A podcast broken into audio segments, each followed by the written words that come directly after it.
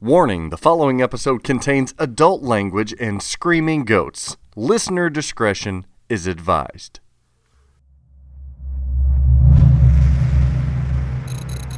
The Pinball Network is online. Launching The Pinball Show. On episode 133 of The Pinball Show, it's nothing but Venom, baby. As Dennis and I deep dive with you the different models of Venom, we discuss the creators who made this possible, pricing, sales, production, as well as loosely establish a new system for grading new games. As we dive into the Venom art, shots and layout, mechs and toys, code, rules, animation, display, theme, and just a general overall assessment and analysis by myself and Pinball sweetheart Dennis Kriesel. About to learn something here on the Pinball Show. Pinball is a game of skill. For some, it's a passion and a lifestyle. It's time for the Pinball Show. It's pinball with personality. Choose your host. Change the game. Hey, what's going on, everybody? It's episode 133 of the Pinball Show. I'm here with Dennis Kriesel. I'm 133 already? Oh, I know. On a very special 133 of the Pinball Show. Hmm. Dennis, what are we doing here? Well, we're going to do Venom. We are Venom. It's finally officially revealed. Yes. Or, in, in the words of Venom, we can do whatever we want. oh. I was just going to say, compared to our episode 132, we're a, a day late and $13,000 short, aren't we? Hmm. Well, you know what they say. There's always the pro model. We appreciate all of the continued support from the exclusive Pinball Show Club membership over at patreon.com slash the pinball show. Some of you are listening to this right at release of Venom. Others are listening to this at the beginning of the week. But regardless, thank you so much for tuning in and listening to Dennis and I's overview of the recently released Stern Pinball Venom. Before deep diving into the different categories such as art, shots, layouts, mechs, toys, codes, rules, animation, display, before doing all that, we know that this is a cornerstone release. Thus, listener, there are three models a pro, a premium, and a limited edition model. The limited edition model is limited to 1,000 units. Pricing did not change from the last Cornerstone and Foo Fighters when that released in March. So that would be $6,999 for the pro. Oh, nice. $9,699 for the premium. You're good. And $12,999 for the limited edition. Nailed it. Thank you. And we know that the creative team behind this is lead designer Brian Eddy, who from Stern Pinball has done the Stranger Things game, as well as the Mandalorian pinball machine, and known most well for his design of Medieval Madness back in the 90s and Attack from Mars, and my favorite 90s Bally William game, uh, The Shadow. Yep. And the two lead software engineers are Dwight Sullivan and Raymond Davidson, though I believe the programming team is actually at least four individuals. Oh, yeah, I'd, assume so. This is the first time I believe Dwight and Raymond have worked together. Ooh. So Raymond Davidson made his name on, uh, let's see, I'd say Led Zeppelin, Rush, and Foo Fighters are the main three that he's known for. And then Dwight Sullivan, Teenage Mutant Ninja Turtles, Ghostbusters, Mandalorian, I would say, are the three fairly recent, well-known ones. Right now, Raymond is throwing all of his trophies uh, from his trophy room of Avengers Infinity Quest. Mm. Trophy challenge. Yes. You just, well, he can he can put them in a suitcase and fly them over in one of his airport oh, modes. oh, wonderful. I think this is kind of a dream team because then we had art by, I think that if we took a poll from all the pinball enthusiasts in the industry right now in the hobby, they would say undoubtedly that Zombie Yeti, that is Jeremy Packer, is the best artist in pinball and has been for since he since he came aboard uh, on Ghostbusters. Yes, I think if you were to do a top 10 pinball artist straight down the middle video, you wouldn't have to rely on some sort of whimsical pinball gods uh, as an excuse for the list. I think you could probably objectively say he would score at the number one slot. Whoa, his of all time. Of all time, yes, I think so. Wow, such a modern shill. It's what I do. Who was the artist on on uh, Gottlieb's Victory? was that- I, was that I, I think that would be. I, I think I think that's Nikon. Is that Nikon? Wonderful. So yeah, kind of a dream team here on Stern Pinball's Venom. What I do like about this announcement, it rolled out very well right in the morning, and Stern Pinball had given us all of the high res pictures. They've given us a feature matrix, even a rule sheet, like a 30 page rule sheet, which I appreciate. Uh, two videos to to oversee. And was there anything else I was meant there? There's a lot of stuff for people uh, to consume themselves with uh, with Venom here. So the launch, I think, was was pretty standard and gave everybody the information they needed to make an assessment as to what this game generally will be. So, what do you want to start with? Art?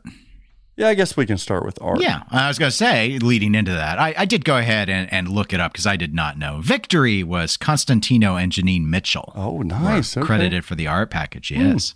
Mm. I still think my camera joke was funnier in a sort of late 80s SNL way. Is it safe to say that, uh, unlike some of Zombie Yeti's work in the past art wise, its premium LEs sometimes kind of blur into one another?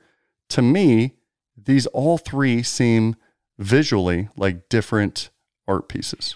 I would agree in terms of the cabinet art. However, we do have the same translights for the LE and the premium, mm-hmm. and the playfield art is identical across all three models. Technically, the playfield art on the premium LE is different than really? the, than the pro because well because of the doppelganger swings out and he's got inserts under him, whereas on the pro that don't have that, so that area is actually a whole different visual of. I think it's Carnage and Venom. Have to look. Okay, but, but yes, I did other not than notice that, that. Oh, wow, it's a totally different yeah. art package. But other than that area, yes, everything else is. The apron's also different. Yes, apron is different. I didn't mention the apron being different. Which one did you like art wise? Because we've got very typical to their releases. The Pro model tries to encapsulate everything that is whatever theme they're working with. This is, I'm going to call it the Venomverse mm. because it is not just Venom. He is the main character, but it incorporates Carnage. It incorporates all the different characters and baddies in Venom, as well as the iterations of the Hulk Venom and Captain America Venom. There's all different types of Venom. So I think the Pro model looks at that eh, with a mixture of colors. The Premium, you get more reds uh, and you get more of that battle between Miles Morales and Carnage. I thought all of these are just symbiotes, but I, am not, you know, entirely. So I'm not really uh, squared away on my Venom lore. Phone a friend on this howdy or something. I don't care. Who cares who it is? You. And then the LE is one side is Venom, the other side is Carnage. So it's a battle between mm-hmm. those two. I would say that of the like taken as a whole, Damn, I prefer the the LE package. Oh, okay. The LE that's package. that's my favorite. I suppose if I were to mix and match, I'd probably say the LE package, but uh, with the Pro Translight. So you like the Pro Translight? This- I like both translights. I think they. It's just a different pose. It's just I think the. I don't know. It's it's a real close thing. Like it wouldn't bother. It doesn't bother me one way or the other on it. I just but I like the I like the cab uh, dichotomy much better on the LE. I like that contrast of well, it's the only one that really has a dark side to it. Mm-hmm. That yeah. that uh, that Venom side being in, and I like that it you know because initially I thought, well, is this going to be a lot of blacks? I do like the decision to use dark blues. Absolutely, uh, because it, it, it, gives it it gives it more pop without um, but without it becoming uh, you know a, a rainbow fest. I completely agree. And if you're talking about, because I've heard some people try to make the argument, this isn't dark enough. Venom is a dark, uh, a dark, dark uh, character. It's a dark world um, in the comic series. I would argue that uh, that the the comic colors of popping go best with pinball. They always have. I think they always will. And when it comes to Venom, especially, I know that he's a darker character, but he's no Spawn or anything like that. So he still has action and comedy encapsulated with him. So just going black and white just doesn't cut it. I like that they used a lot of color here. Right. And and Jeremy's palettes are actually they're not too I mean, I, I used the word rainbow fest earlier, which would of course was designed to suggest using all of the colors, which he doesn't do. He usually does select a, a palette that I always call it Marvel method because that's what I mm. associate mm. with it. So you'll see a lot of reds and oranges usually, mm-hmm. and so I and I'm I'm looking a bit for variety. I feel the the premium is very much what I normally think of when I think of Jeremy's work for Stern. A lot of red, a lot of orange, And my least favorite is definitely that pro cabinet. I purple's like my least favorite color in pinball. Hmm, I think it's because I saw too many people perp it up back in the old days with their RGB lights. Or their, I should just say the regular, their regular LED lights that were just purples everywhere. It's just like, guys, don't perp it up, guys. And I, I, I think I just have residual trauma from that. so seeing this purple, uh, even though it seems well integrated, I mean, like it's real easy to see Venom and read his name on the sides of the cabinet. I see that purple, and I'm like, absolutely not my least favorite by a country mile. When I look at these, man, it sucks that I have to be biased. I want to be able to just tell people how I feel about this shit. Well, you're going to tell them how you feel no matter what. So Yeah, and uh, I, I dare you guys not to believe me, honestly. Um, I don't. uh, whenever people, whenever I read Pinside, I'm always going to read that this thing sucks and it's the ugliest thing ever. Uh, and people don't even know what the game they're talking about. They just you know, insert negativity. I, I just like Zombie Yeti work. So this all looks unbelievable to me. It all looks great to me. Uh, when given preference, I like the back glass of the premium and LE. Given uh, what I like cabinet wise, I see why you like the LE, the differentiation. I hate the dichotomy between. St- I don't like when they do that. It gives me the whole Transformers half purple, half red. So I hate. Oh, that was one of the more fun cabinets. No. I don't like when they split things. I like things to be like uh, Star Wars Premium. You guys have heard me say that. You got Endor on or Hoth or whatever the white, the snow is on one side and the space. I hate that. I like it all to be uh, similar. Now I do like that it's different artwork on the LE on both sides, and I do love the foil that the LE has to offer. Uh, but give me, I love that that premium. The side cabinet on that premium it just does it for me. You get all the colors, but then you get the bright reds and oranges too from Carnage. There's no bad art here. I, I like all of them. Now, we were talking before the air. You weren't as hot on this art package from Yeti as you have been his previous work. Is that correct?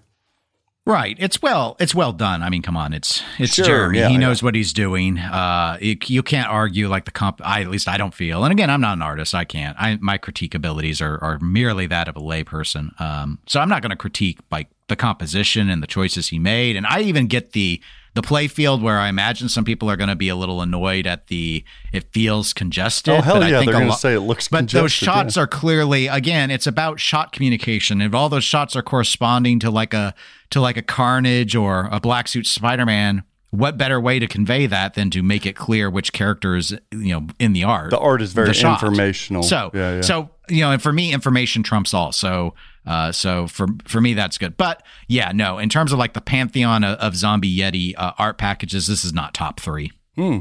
what about this versus Foo Fighters? Uh, you know, Foo Fighters, I don't love, but part of that is I like the theme does nothing for me on Foo Fighters, and I was actually surprised at like how well for when I heard it was a band pin, I really had very low expectations on the art, and I thought, in a way, Foo kind of felt like it looked a bit like a different style in some ways. Okay. Uh, but my favorite is still one where I feel Jeremy did a very different style, and that's Ghostbusters. Sure, I still yeah. think that he's never really, and maybe it's because he keeps doing all these Marvel properties, and they like the, you know, it's. I, I know it's not really fair to say Marvel method, but I feel like. Even like Godzilla, uh, I'm not in a way surprised that you like the premium package the best because you know 50 feet away, this is going to look just like all the other Zombie Yeti art packages you have. Those colors, those reds and oranges, it's all going to kind of blend into this red orange poppy explosion to you, and I think that's why you like it. Yeah. Um, but uh, for me, I I want to see like different composition styling because I know he can do it. And this is just, you know, I, I've already seen him do things like Avengers and Deadpool. I don't need the same sort of style. But again, when it's a Marvel character, I don't really expect it to be different. So it met my expectations. I just don't. It just doesn't work as well for me as some of the other packages that he's done. Yeah, I think for me it may be in my top three because I like this. I definitely like it more than Foo Fighters. Uh, I, I don't care if Dave Grohl is on my play. I, like, if give me Venom or Grohl, I, okay, uh, please give me Venom. Uh, this looks better than Avengers to me. Uh, this looks.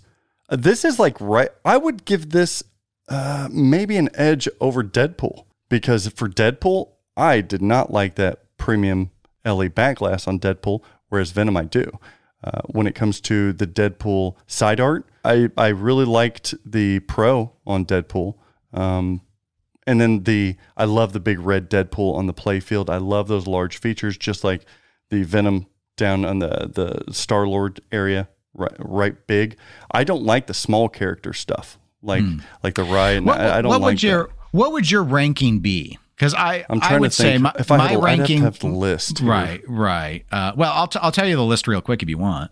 So so besides Venom, he's had I guess in chronological order Ghostbusters. If you want to count it, and I wouldn't, but you, if you want to, you All Star Baseball and the Zombie League Baseball, he did those. If you want to count them, I'll- they're in the list. They're in the All-Star database. Okay. Uh, Iron Maiden, Deadpool, Primus, Turtles, Avengers, and Godzilla. So then also Foo and Venom from this year. So my ranking would be Ghostbusters number one, really any iteration. I love the art package on Ghostbusters. I think it looks really, really good.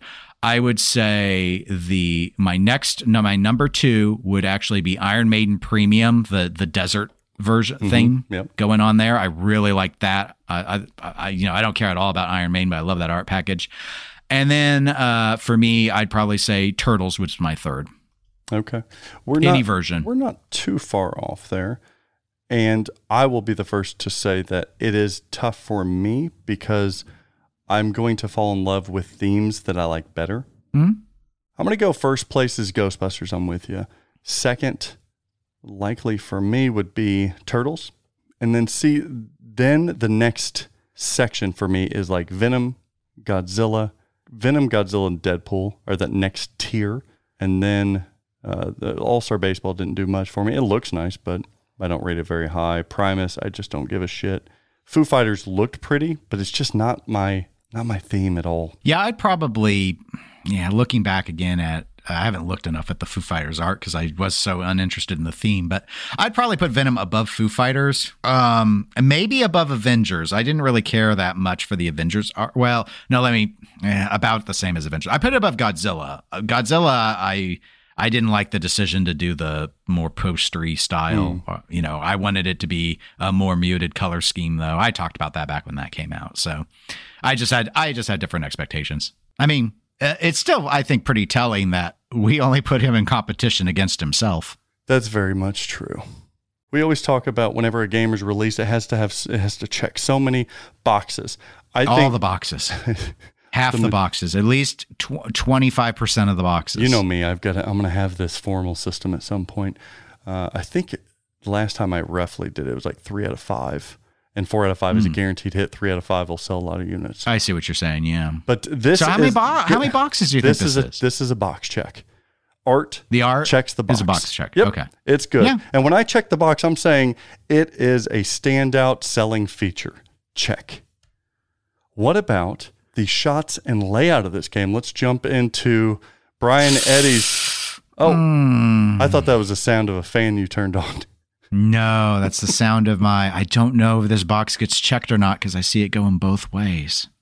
Oh, what would check it for you? What would not? Well, go go ahead and explain. Uh, you know, Brian Eddy. So this is one of his designs. Does it does it look familiar to you? Yeah, it looks familiar because it looks like the most quintessential fan layout ever. Now, Yes, I I had thought about uh, opening this episode, our our glorious 133, which in no way has ever been interrupted while we've been recording it, and doing something like a I do declare, Mister Meny, it is sure hot down here in the south. Could you pass me my fan? I thought about that, but I wasn't sure if that really worked. I mean, I, I don't want to. I'm not trying to go viral here. I, I hope you have one of those little sun umbrellas. yeah, they're not a toilet. You have a, li- Wow. little lace on the edges. toilet with my dainty little gloves. That's that's how I picture Brian Eddy at this point. Brian, we need a shadow. Where's your third flipper? Uh, that, so uh, anyone who's been hoping for uh, that Brian Eddy is going to take a page out of his shadow layout and and reuse elements, uh, this is not the these are not the droids you're looking for. Uh, yeah, this is. I, I'm not going to lie. Like there's there's nothing I- Uh, there's nothing inspiring about this layout. I'll say it. I mean, and this is why I, I said though about your your box check system. It's tough for me because if you want to talk about like the most vanilla layout, it's got to be the fan. And this, I mean, you know, we've talked about how you know, the prototypical or quintessential, however we want to define it, versions of fan layouts have often been two of his greatest games, Mm-hmm. Medieval Madness and Attack from Mars. But in some ways, this looks even more fanish because there's not a huge. I mean, the it's the fan There's is the fan. It is what it is. but- UFO there. But but all the Or notable shots are towards the back. I mean, all of them are. You don't have a big a big mech taking up a bunch of space there, like you had the drop bank on Attack, or of course the castle on Medieval. It's just yet more or, shots like or the ramp and tower. projector screen on Stranger yeah. Things. Yeah, or Stranger Things, which uh, again was a fan layout, but you had some stuff where I don't want to say it was broken up too. I mean, those were very, very clearly fans, but it's just like this was just like where Mm-hmm. This there is- might have been toys, the toys, or the ramp. Everything is like the width of a ramp shot, including the toys. Everything is like exactly the same size as what it looks like from the overhead shot. When I first So looked like- at this, Dennis, it for some reason reminded me of Steve Ritchie's Game of Thrones Pro. I could I could see that. I could see that. The difference uh, is, and we talked about this before we went on the air. It, even the even the Pro still had that. What was it? The catapult battering ram or something. Yeah, the There's that boom. one toy that's near the flippers, nearish Mm-hmm. the flippers. That kind of break. I mean, I wouldn't. I wouldn't argue that it's not a, that it, it somehow isn't a fan because of that. But but it, it provides a degree of danger because when there's a target that close, it's in your face. Mm-hmm. Uh, this does. This is not. This is. Um, you, know, we talked a lot about. Well, not us, but I've heard the community talk a lot about how Foo Fighters. Part of the reason why people love it so much is it's a fairly long player. Same argument for Godzilla. This looks like it's going to be a long player. I, I don't And know that- about that well, it will. It will. uh, because Some of the stuff to be fast. and that's some of the things where you know, where it's not just looks. The looks alone don't tell us everything because there is stuff about how the rules are going to work with ball state. Like there's some ball lock, ball stagey stuff that's supposed to be designed to keep the speed up. So, This is like a main level no fear So- type of fan. but here's an but here separate from that, even separate from that, which I do think is an interesting concept. I, I definitely need to see gameplay to better understand it. But I wonder is this a is the layout a, a, not a box check or is it a box check? Because when it comes to people in general, they love shooting fan layouts. That's all the like Lord of the Rings is a fan layout, medieval attack like top games are often fan layouts. A- And, so approachable games oftentimes Sure. rate high. So you're, And so- you're correct. so I'm It wondering will I mean fast and flowy like no other. When I think like long term pinball people are probably going to, if I'm going to stereotype, and I'm going to because we're on a podcast, I got to speak with some generalizations. Um, I I do think a lot of long time collectors are probably going to look at this layout and feel like it's just really really familiar, and they're not going to like that. But newer players might look at this and go, you know what? I really like that this doesn't have.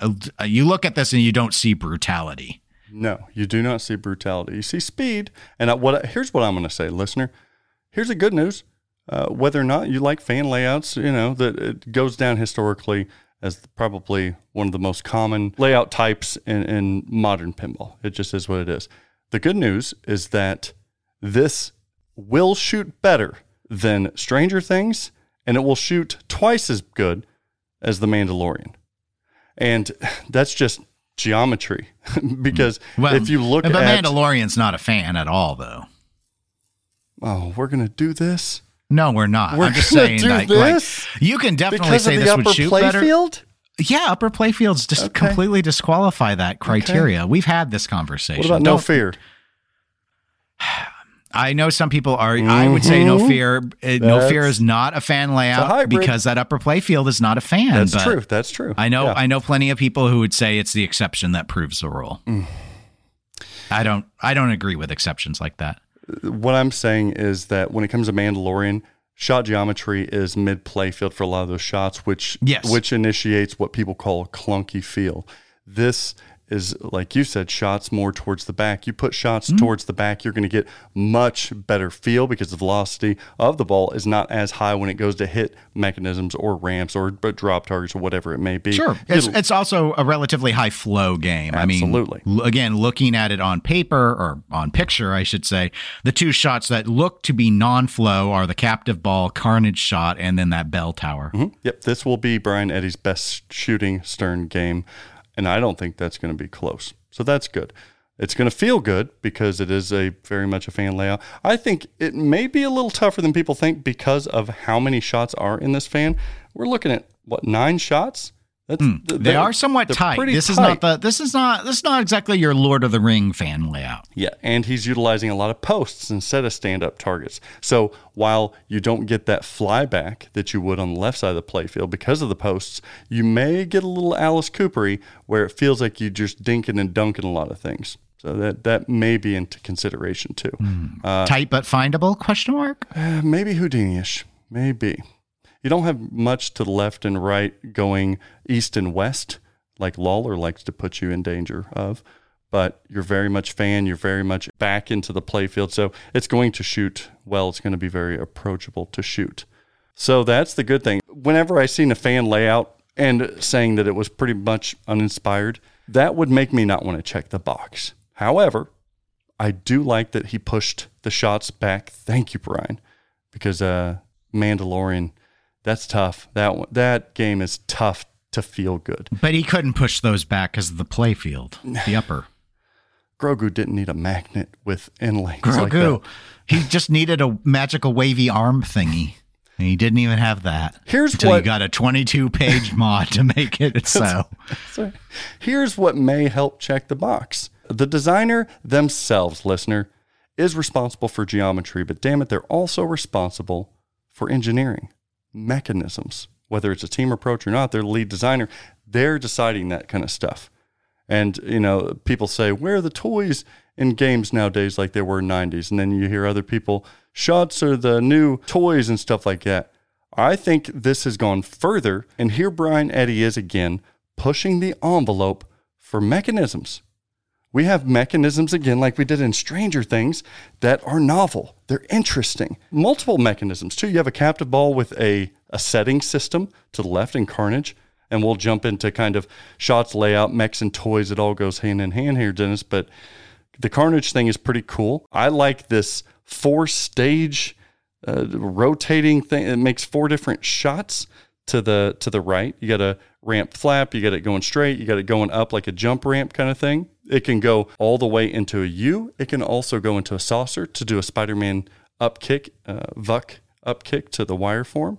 Then you've got middle of playfield how it can go up into a bashing target. It can go into a 180 ramp. It can go into what was the other thing? A scoop. So there's multiple mechanisms that are very, very intriguing in this game. When I first saw the pictures, though, I didn't see a big ass venom head with a tongue sticking out. So I'm like, where the where's everything at? What the hell? This just looks like a bare fan layout. But upon further inspection, there's a lot going on in this game. Not to mention what I'm probably most excited about the left to right staging uh, locking ball systems that aren't just physical ball locks, they're user controlled, and going left and locking in certain spots is going to initiate certain parts of the rules and code versus the right one. That's going to be other, uh, I think, multipliers, other modes and villains. I like that uh, that physical locking system there. What do you think about the mechs uh, integrated into the shots? Because there's a lot, there are a lot of shots in this game because of the mech use. Yes, uh, I thought it was a real interesting way to to take already what I felt were a lot of entryway shots because of the decision basically to commit hardcore to the fan and not make these very wide shots, and then to add even more variety to it. So there there are a lot of potential pathings that are available. Whether or not it's going to be fun, uh, I'm not I'm not yet sure of. Sure, I, I like sure. the I like the Carnage uh, like vari-target thing going on there, Mm-hmm. but uh, just because that's not a that's not a mech we see too much of though. The the captive ball there, I'm hoping that works well. Sorry, I still have Buck Rogers flashbacks where that captive ball ruins the vari-target. Mm-hmm. Um, and I own that game, so I know how bad it is. You mentioned like the 180 ramp shot. Now I think that's only premium LE, isn't it? Yes, the Pro doesn't have any of those. It's just a Yeah, U shot. You lose a just- lot in that Pro. Right. That you do. And that's one of the things where I think that might be tough for a few people. We've seen that more and more, it seems, lately. But I, I guess the pro people, they do get the staging ball locks. And that That's that is big. something I'm really curious about because that's where I'm wondering if, given when those are going to release or whatnot, if that's going to give you that more fast feel going on. Oh, and it Like, throws it's them always- too. It doesn't just Yeah. let them. It it so, chucks them. so that's the part where I'm thinking, you know, this looks like a pretty forgiving layout in terms of a lot of reaction time because all the shots are towards the back. But if you're constantly having to deal with rapidly deployed inlane balls, that could be that could be really interesting. So that's the part that probably excites me the most. Um, I do like the cleverness of the like you know 180 and like three different you know p- shot positions. I I I'm starting to wonder.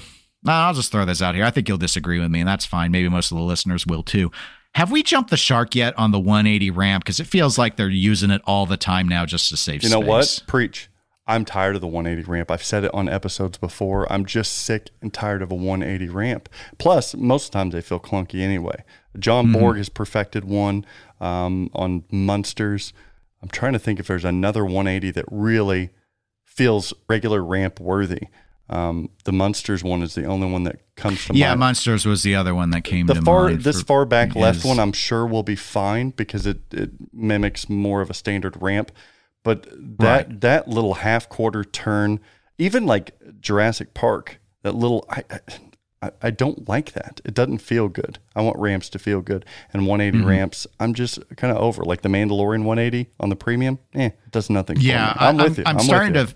Okay, I'm starting to feel like they're doing it not because it's cool, but because the footprint's so small. It, It's just it takes up less space than everything else, so they're they're I able to get in ramps another to go shot. through the backboard. I like that. Yeah, I anyway. Okay, you know, I'm with so you I. I wasn't enamored with that, especially the looking at the photos of like the Venom 180 ramp position. So where does it feed? Does it just shoot back onto the playfield when it's not in position one? The one, yeah. So the, I'm talking about the one to the right of the bell tower. that can do a 180 ramp. I believe it can do a scoop, and then it can also just uh, let it open for a U, kind of like the Pro Oh, does. okay. I was focused on the top. I wasn't even looking at the okay. All of a sudden, I'm just like, all it's doing. I'm like, Zach, all it's doing is making the ball fly up over the ramp, and I'm trying to figure out why we would want that to happen.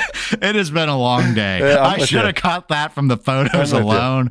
I love those spot weld spots on it too. No, that's pretty. So yeah, that's uh, Okay. that's a U, right, and then the yeah, right, like so that, that, that- how they're doing it makes sense. So yeah, I mean it's it's an excellent use of space. Sure. Um, I'm just yeah I, maybe I do like the fact that when people say Brian, we want third flipper, he can come back and say objectively there are, there are more shot variations in this two flipper design than most every single third flipper design game ever created. Objectively, because you're going to get you're going to get two or three extra shots in a third flipper game usually. This right here, one, two, three, four, five. You get five extra shots just with those two mechs on the premium LA. On the L on the Pro, no, I'm with you. One, two, three, four, five, six, seven, eight. That's a nine shot basic fan layout.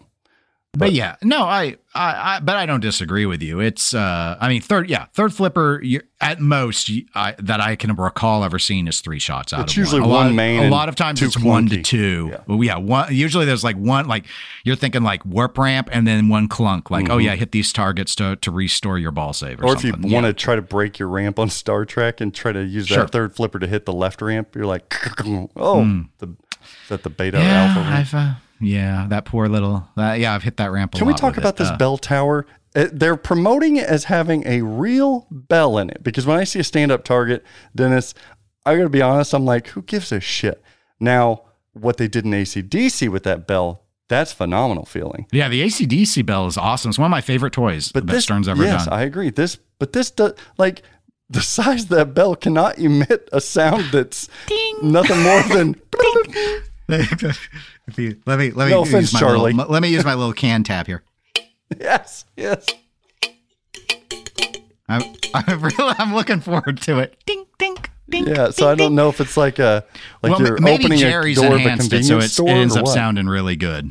Yeah, if it has some feedback and a shaker and a like an audio boom, then okay. But other, I mean, you know what? If they're saying you get this working bell or you just get a stand-up target, which one you want? All right, all right. Again, small footprint. They're actually putting a Macatoy something to do there. So I mean, I like the look of the t- like. I like the look of the tower, how clean it is, I how do they went too, ahead and, and put it together. Given how small it is, hmm Yeah, I do too. I like the working gate. When you capture Carnage, it kind of closes the gate thing. There's a lot of moving elements on this game that I think people are not realizing because our expectations were we, we always expect big moldings or one central toy like a medieval madness castle. But I think this has got a lot in it. also, uh, and, and I think Brian's kind of fond of this. It seems kind of hiding his pop bumpers. Got a couple hidden in the back.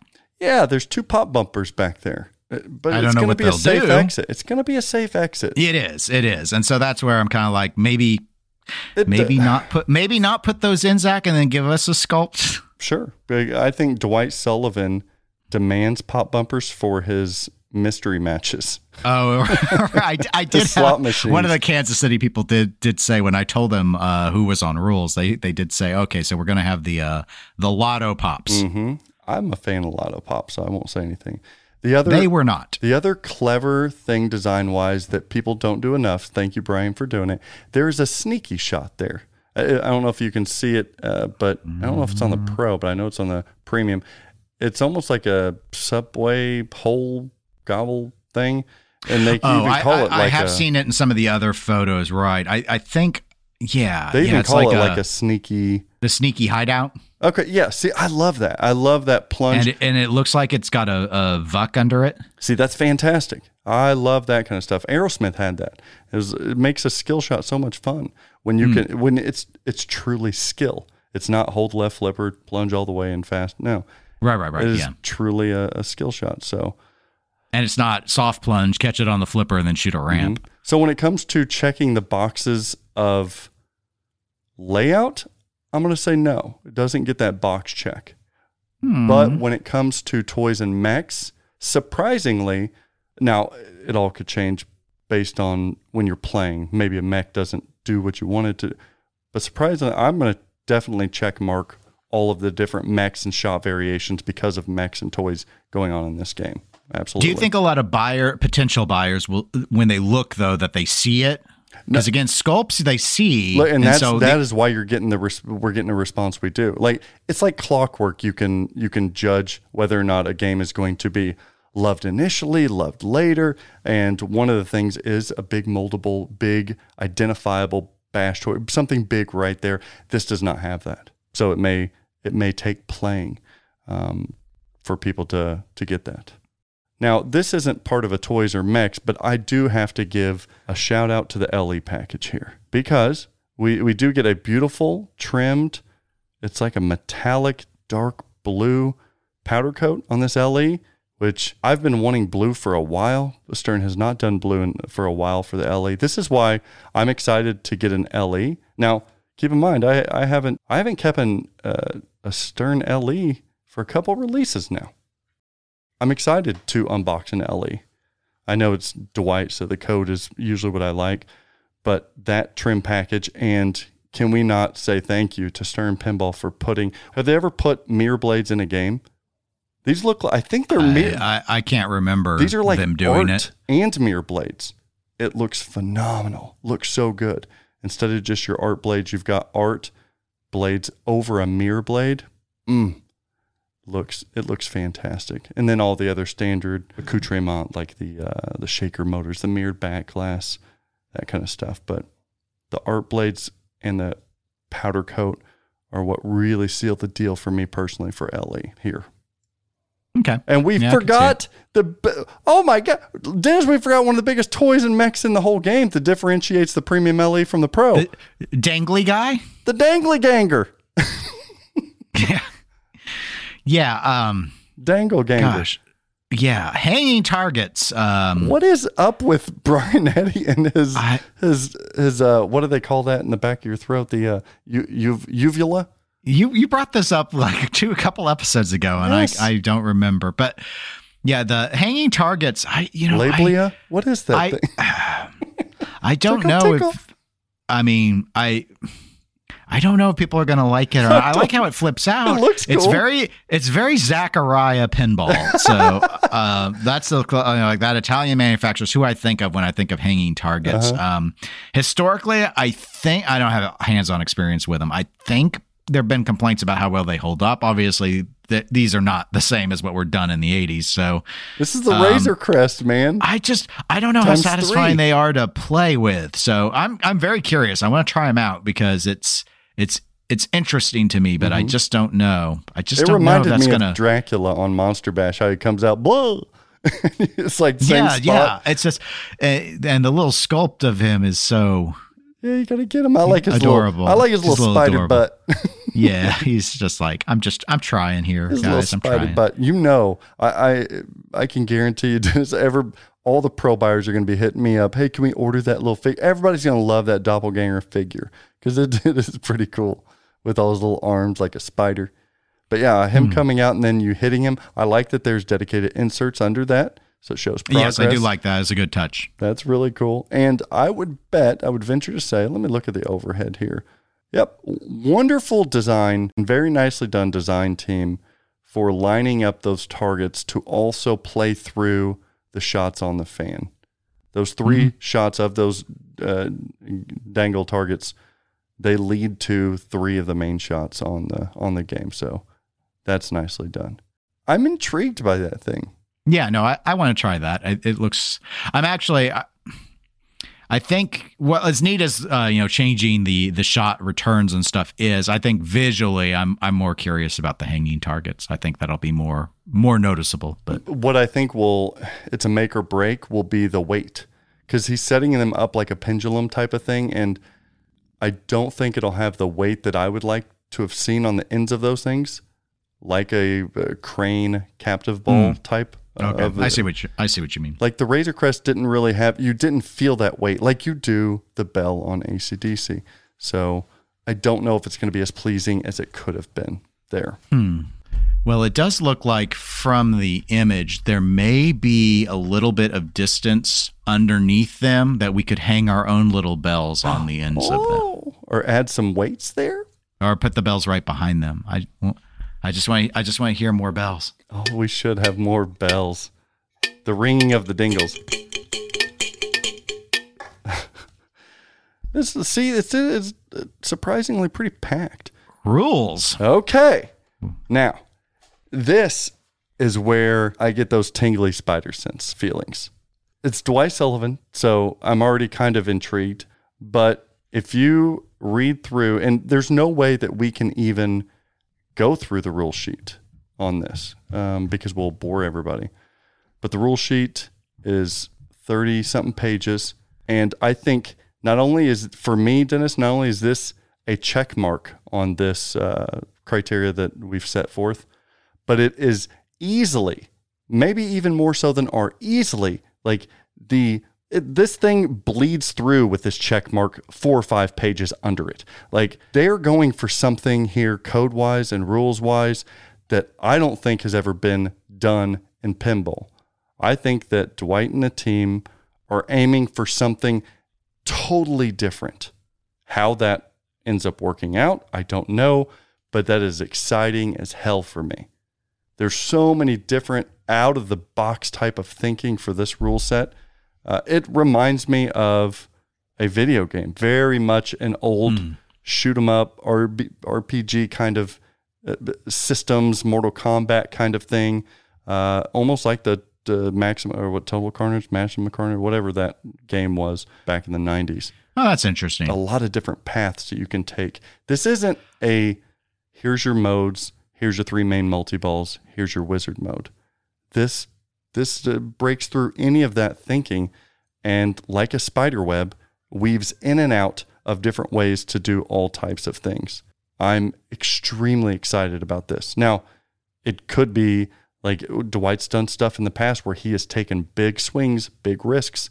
You know, uh, the Foundry system I think worked, whereas Game of Thrones didn't work for me as much. So this could fall flat on its face for me as a user. Damn, I love that these these risks of trying to evolve an entire industry with one game rule set.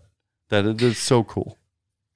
it's I, I do think the rules are the most interesting part of the entire release and so it, it will be it will be interesting to see how well it resonates with the with the playing public i would simplify my description of it to being uh, i think it's basically teenage mutant ninja turtles plus mandalorian plus one but that plus one is big mm. it's not it's not this not to be linear math. What do I mean by the plus one is it seems like, and this was more in Turtles than Mandalorian, but the gathering of the XP and stuff, kind of like how you could level the turtles. But at this point, the next step is an element that I would actually compare more to the roguelike genre of games. So we're talking things like Hades is one I talk about a lot, but mm-hmm. uh, uh, Binding of Isaac is perhaps That's one of the most favorite. famous ones. Rogue is, of course, one of the uh, Rogue is the original, which is why there are roguelikes. But because it seems like, you know, again, you can choose your house or choose your turtle, you choose your symbiote. But as you go along, if I'm understanding the idea behind this, besides the changes about what's going on with the playfield shots and stuff, some of those things you touched on, there's also this idea that you're you're building these up, you're leveling up these characters, and then when you go into the battle modes in the game, because you've built up your character through Insider Connect, it's remembering your mm-hmm. progress. You become more and more powerful, which is very much a roguelike principle. You play a roguelike, you die. There's certain carryover things that then allow you to be better at the game. Uh, both you're learning, you're getting better based off of skill, but you're also getting better abilities in yes. the software. So you're actually able to win the game, unlock you another host, and then you can keep going. And so that pl- that's to me the plus one true roguelike in-depth progression mm-hmm. in pinball. Something that we've seen a little bit of that, I think, flirted with on the P3 platform. We've seen hints of it from Stern with things like Turtles and like the training progress. Yes. But to actually allow that progress to simplify in a notable way your ability to quote unquote beat the game, I my guess, and we don't know, we don't know how it'll land for homeowners and home progression, I think this very much could be a direction that the company decides to go in because that's where you have recurring replayability. And it doesn't matter that you're not necessarily becoming uh, a Ray Day yourself as a pinball player. Mm-hmm. Your character strength is going to allow you to see more and more of the game if you just stick with it. Yeah, and keep that I think keep is very powerful, very powerful to people. Because the biggest frustration people get is like if you play, let's say you got Stern Star Trek we're not getting to five year missions, Zach. No, no, we're, we're not. not we're enough. never going to. No. So, but if I could, if Kirk could level up, yeah. maybe, and so then I don't have to make like 12 shots to get through level three Nero. I could make exactly. two shots. I mean, that's so, that's so interesting. So For pinball, me, that is very novel. That, that leveling it is it is I, I, again i've seen i think stern's flirted with it before and i've seen a few others uh you know try and do or play around in these realms the idea of saved progress and stuff but to actually implement it implement it in a major release uh far and away the most exciting thing about this game the only thing is, one, will it resonate with homeowners? Sure, I think it has sure. a decent chance. And then the other aspect, of course, is how does that correspond with the enjoyment of the people that are trying to route the games and operate mm. them? Where, like, again, in tournaments and stuff, that stuff's got to be turned off. Oh, so, yeah, yeah. so, which is okay. I think that's okay. I, as long as the rules are balanced, turning it off in theory shouldn't upset tournament people. I don't know how it impacts like casual location play. That's really the area that I'm curious about as well.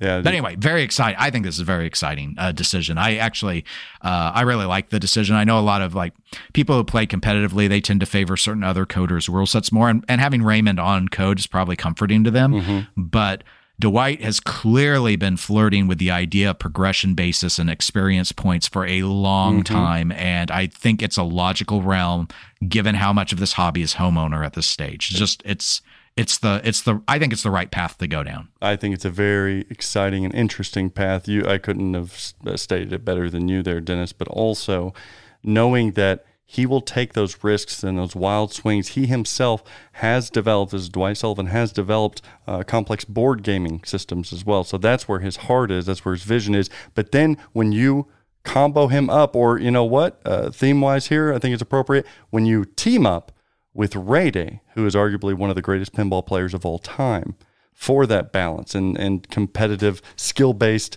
uh, details. That's where this whole project is is going to balance itself out very well. And I don't even because they're taking swings like this, I don't anticipate it being perfected in this title. But if it moves us steps ahead in what pinball could become with this Venom title, then I am all for it. And and we didn't even touch on that. We're there's team ups in here. Those team ups are based on whoever you pick initially. Let's not forget, listener, this might be the most dynamic selling point of any pinball machine ever. When you choose your character, it changes physical elements of the pinball machine. Mm-hmm. It changes shots because of who you picked, whether it's Peter Parker, whether it's Eddie Brock, Gwen Stacy. yeah, yeah, You or Flash Thompson, or- it yeah, will change the play field for that ball, and you get to pick between each ball the different characters or the different hosts that you want. And then uh, throughout progress of the game, you get to even play a Venomized host. There are three different Venomized characters that can be, I love this word, unlocked. It tells us a lot of stuff too. And those unlocked characters are Venomized Hulk, Venomized Wolverine, Venomized Captain America. Another unlocking system, level system. Uh, this may be the most well integrated, insider connected game uh, in existence until, Right, the, until the- the next one. Yeah, it's uh, and the, and the unlocking isn't. It's not a paid DLC thing. That's for beating the final boss in the game. So it's progression based. Is the is Yes. at least the current outline. So yeah, and in a way, uh, when I when I read about these rules, I really wondered when the when Brian Eddy was working on this layout, how closely was he working with the coding team? Because it seems like the decision to maybe uh, eschew the idea of having uh, you know like a major venom head with a tonguey sticking out Mm-hmm. and instead sh- cramming in so many shots and having Ah, good uh, the playfield about that. changing that it was all part of the strategy to implement this style of rule set. The idea that the that hey the symbiotes can move you know they shift and, and form. What if the playfield shifts and forms?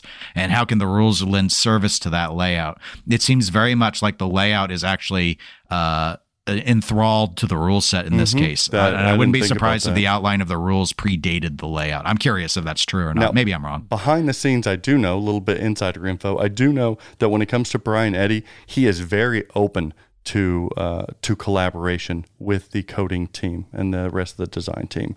Uh, he has been known for that. He will allow people to come in and and take some leads. Uh, on even some of his design elements, he's so super open to that, and I think that probably stems back from he himself coming from a programming background. We forget, like Yeah, Black I, I Rose, think a lot of he was people a forget. coder. Yeah, he was a software engineer before he was a Indiana game designer. Jones. I think that was uh, that was a Brian Eddy. So co- uh, he has, I, I would say, he has a video game mindset. He would understand what Mm-hmm. he what came Dwight from video games, for. but when he came Yes. back for, yeah, to Stern, they, he they- came from Stern stole games. him from the video game industry. and uh, well, so we could geek out. It's there's so many different cool way. There's multiple wizard modes. There's multiple mini wizard modes. There's all kinds of stuff. I'm not even going to get into it. But we can't move on from code and rules without mentioning the return of a video mode. Oh no, Dwight! You know how I feel about your Star Wars video mode. Not a fan. Not So you don't like the you don't like the asteroids? I don't. Nope. I actually like the asteroids. Uh, okay, I never figured out the Game of Thrones one where you were dueling with the swords, though. Yeah, that one. Eh. Uh, me and Dwight, every time we're hanging out or get together at a pinball event, we end up always at some point arguing like loudly at one another about that video mode in Star Wars. I actually like the. It's not my favorite. My favorite remains the wolves and Bram Stoker's Dracula. Oh, But, that one's great. I but, like uh, the I shadow. like the asteroids. Okay, I thought it was intuitive. Take a hint from from Brian Eddy. Give me the shadow with the purbas where you're going left and right. Got to get the extra ball. Don't get hit by the. Yeah, I like that stuff. So this is a, a, a, a video mode based on Scream. You guys, if you're if you're buying this game, it's uh, probably because you are super stoked about this code and rule set because it looks and seems insane. Looks nuts. Okay, are we missing anything? No, I think Oh, we tackled. what about everything. the animation display? Even that, the little uh, a couple days ago, they had the animation display. Everybody's like, "No, not Avengers, still motion." And then they're like, "Nope, look what Stern has evolved into. This is this is beautiful artwork that is animated. Mm-hmm. So it it looks phenomenal. It's almost." It's not quite that 16 bit, but it's along those lines. Uh, maybe like a what did Sega Genesis made like a 32x? Remember that? Oh, I see what you're Uh, saying. Well, so still you know, uh, platformy, Yeah. 2D. Yeah, initial reaction that I saw on it was pretty positive from people. People loved that. Yeah, visually they did love that, and I think it looks I think it looks phenomenal as well. So for me, code and rules, we bled through four or five pages with our sharpie on that check mark, and animation thus far gets a big old giant check mark. All around, this game is looking stunning to me. At first glance, I was very hesitant. Now I'm getting more and more excited, especially with the thought of myself opening up a Venom LE for my own collection. But we w- I've went on Pinside a little bit today because order days, launch days are so hectic for me. Mm-hmm. But I, I breezed through that, breezed through the Discord real quick. There is some strong opposition to this game thus far. What are the big critiques, Dennis? Layout? Uh, uh, yeah, I'd, s- I Lack of mean, toys? I, I, and I haven't looked. I've been Okay, all actually. right. I had to schedule. I had to schedule this recording I because I I had a day full of work. So I I'm not up on. I've seen some of the Discord discussions, which have mostly been positive, but the Discords I've been in have some very big Venom fans in it. so Mm, okay. I would say maybe, if anything, the theme in itself, the integration, we'll see, you know, how well that does. But the theme in and of itself, it's not like this crazy, awesome theme for me. I, I wasn't a comic book kid, uh, nor was I a comic book adult. So I just know Venom from the artwork and from the video games and just from the pop culture of Venom, which I'm a fan of. I like that, but I'm not a diehard. But it, it's not a theme that turns me off like some of the recent band. Like, uh, okay, fine. I'm just not a Rush fan. So I don't give a shit if Rush theme is in my game room. And you know how important theme is to me, Dennis. I know it's not as important to you, but to me, it is. And Venom, I can love on some Venom. Uh, that'll look great next to my Spider Man vault. Dennis, I think we gave people plenty to think about and to, to look over uh, and to get excited about when it comes to Stern Pinball's Venom. Well, it's always exciting when there's a new game release. Uh, I do look forward to getting to try it. Uh, but since I'm not, you know, personally planning to buy it because I, you know, the theme doesn't resonate with me and I'm not really in the market right now, I, I don't know that I'll actually get to have a lot of in-depth uh, exposure to this, the rule set. And I think the home environment's really going to be the only ideal way to do that. So unfortunate, but I, I'll hear through the grapevine whether or not it's resonated. And we'll know uh, whether or not it's resonated if Stern continues to go down that path. You know, this will look really good next to a Deadpool as well, I think. Yeah, that's true. Well, I mean, all zombie stuff kind of looks. To, currently, Deadpool is is beautifully flanked by Buck Rogers and Hoops. Oh, yeah. Tie your shoes, Ed. Damn. all those untied shoes. I just- I'm gonna go in there with a sharpie and tie them for him. in closing for me I, i've just we haven't perfected this new structured system of grading games um, but looking at it if we if we take art shots layout mechs toys code and rules animation display theme in general that's six it's loosely six and i gave four big old check marks to those six that we were talking about the two that i have not checked yet was layout and theme in general those checks can be taken away, those checks can be added, but very loosely until uh, I make a concrete system. This one seems like it's going to fit very well in my collection. And hopefully, we'll see it streaming this next week live from Comic Con. Mm-hmm. That's true. And Joel Engelberth will have one soon enough over at Flippin' Out Pinball Streaming. So go like, follow, subscribe there. And if you're looking to purchase your very own Venom pinball machine, please do so from Flippin' Out Pinball, my pinball and arcade distribution company. All you've got to do is go to flipnoutpinball.com. That's flip, the letter in, N, outpinball.com. Or you can email me at Zach, Z A C H, at flip, the letter in, N, outpinball.com. Or text me, 812 457 9711. Ooh, and we have first run premium model spots available. And I believe at the time of this recording, do we have a couple Venom LE spots available? More details can be found at flipnoutpinball.com or by emailing or texting me today. Like right now. Do it. For all of you that are part of the Pinball Show official club membership, fuck, thank you. You sexy beast, you. Man, uh, you know what, Dennis? I almost, I want to host them, if you know what I mean. I don't. To end you all with the words of Venom, that power, it's not completely awful. and always practice safe pinball and uh, dingo ganger up.